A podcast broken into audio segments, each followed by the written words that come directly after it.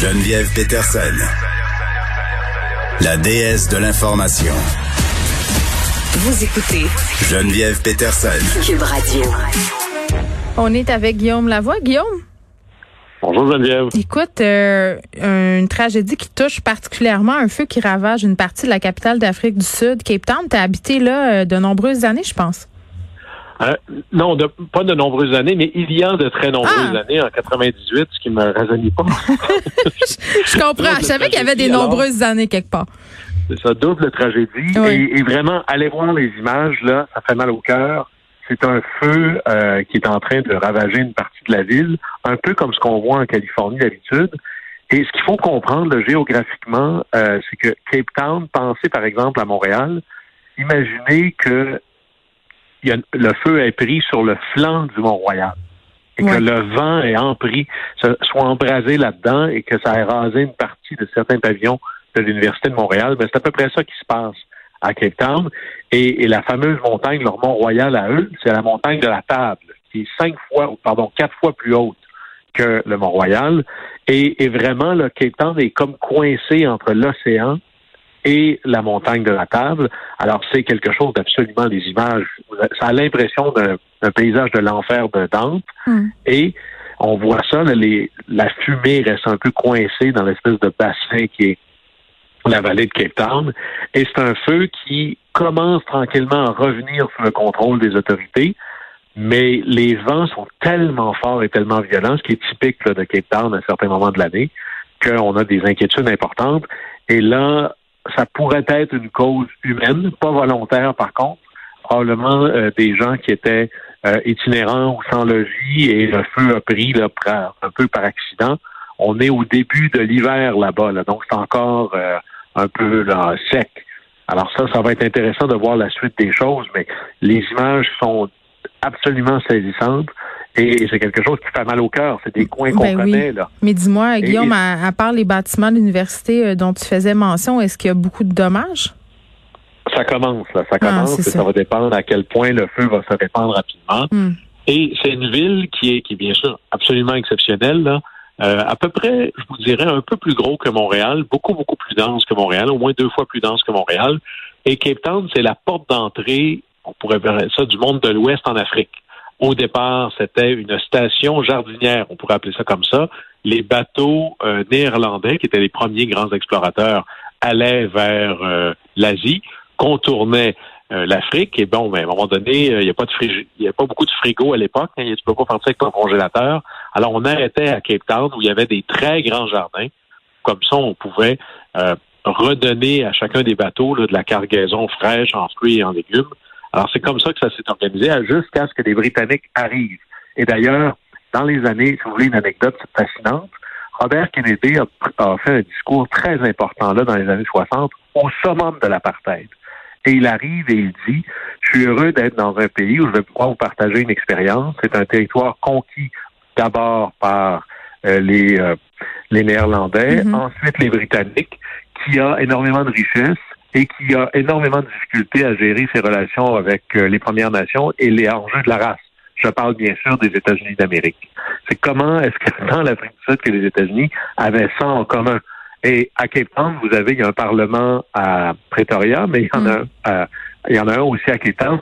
Il est nouveau, il est- c'est comme Stargate là. Quand vous rentrez là-dedans, et vous pouvez vous perdre. Moi, je me suis perdu au parlement de, de Cape Town en disant ok, il faut que je sorte d'ici. Une demi-heure pour trouver la porte de sortie. Quand même assez Alors, des fois, sortir de la politique, ça peut être difficile, mais là, à Cape Town, c'est deux fois plus vrai. mais ce qui est le plus joli avec Cape Town, c'est combien il y a un parallèle. Il y a trois villes pareilles dans le monde, ou qui ont des, des j'appelle ça les trois sœurs. Montréal, Barcelone et Cape Town. Trois villes sur le bord de l'eau. Trois villes beaucoup plus libérales, là. pas dans le sens du parti politique, mais dans l'attitude que le reste de leur continent. Des villes biculturelles et bilingues, à tout le moins.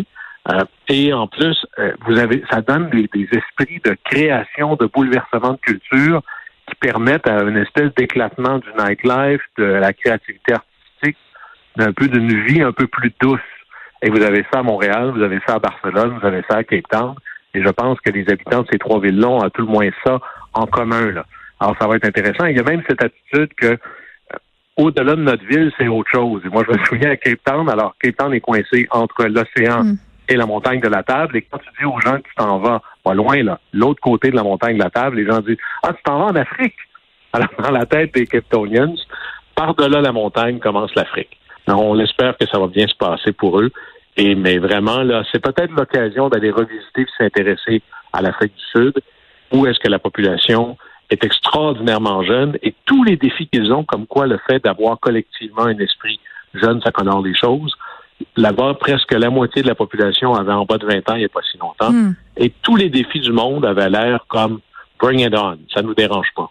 Alors l'attitude qu'on peut avoir collectivement dans notre tête fait que les défis auxquels on est confronté sont peut-être pas si imposants finalement. Puis on va leur souhaiter euh, que le feu se résorbe euh, très, très vite parce qu'un feu dans un milieu urbain, là, on s'entend que ça peut faire euh, beaucoup de dégâts. Là. On se déplace du côté de Cuba?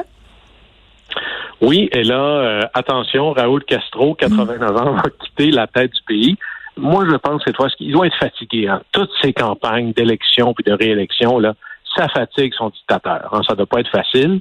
Alors, trompons-nous pas, là, il y a, il y, a, il y a une espèce de, j'appelle ça le romantisme facile envers Cuba. Moi, bien sûr, je me sens solidaire du peuple cubain, pas du régime pour deux sous. Là. Trompons-nous pas, que ce soit Fidel ou Raoul, c'est une dictature avec la petite euh, l'apparatchik qui contrôle euh, l'ensemble de la chose. Mm. Et là, il y a, ce ne sera pas demain matin la veille qu'il va y avoir quand même une énorme révolution démocratique. Ça va finir par arriver. Je pense que c'est inévitable. L'histoire s'écrit comme ça. Mais là, c'est un autre apparatchik. Retenez ce nom-là, euh, Miguel Diaz-Canel, qui va euh, qui, est le, qui, a été élu premier secrétaire du comité central du Parti communiste. On a encore des appellations dignes des années 50 et des années 60. Mais euh, là-dessus, ça va être intéressant de voir comment la suite va se passer. Parce que c'est clair que ça va prendre un déblocage gigantesque. La pression de la, de la modernisation est là à Cuba, mais elle peut bien se faire comme très mal se faire. Hein. On n'a pas, prenez par exemple les républiques soviétiques, on n'a pas quitté le monde communiste pour un monde, je dirais, de un paradis de loi et d'ordre. On est passé essentiellement d'un régime totalitaire de gauche à un régime totalitaire de corruption. Est-ce que c'est ça qui pourrait arriver à Cuba ou on réussira à une transition beaucoup plus douce, mieux faite, économiquement?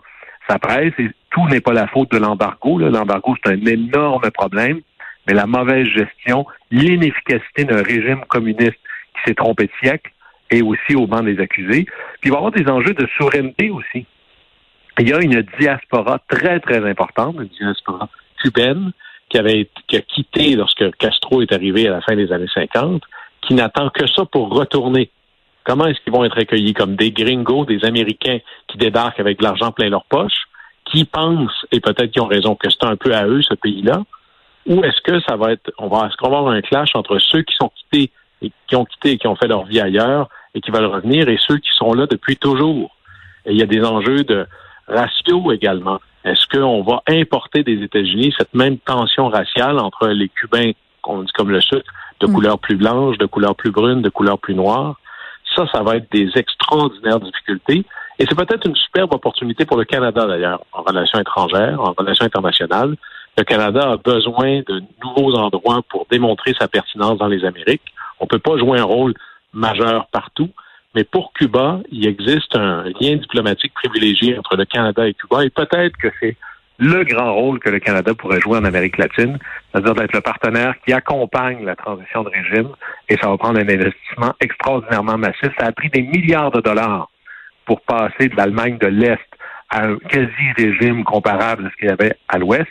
Ça va être à peu près la même chose à Cuba. Tu voulais nous faire une petite suggestion de lecture en rapport avec cette thématique cubaine, un livre de notre compatriote euh, Frédéric Lavoie?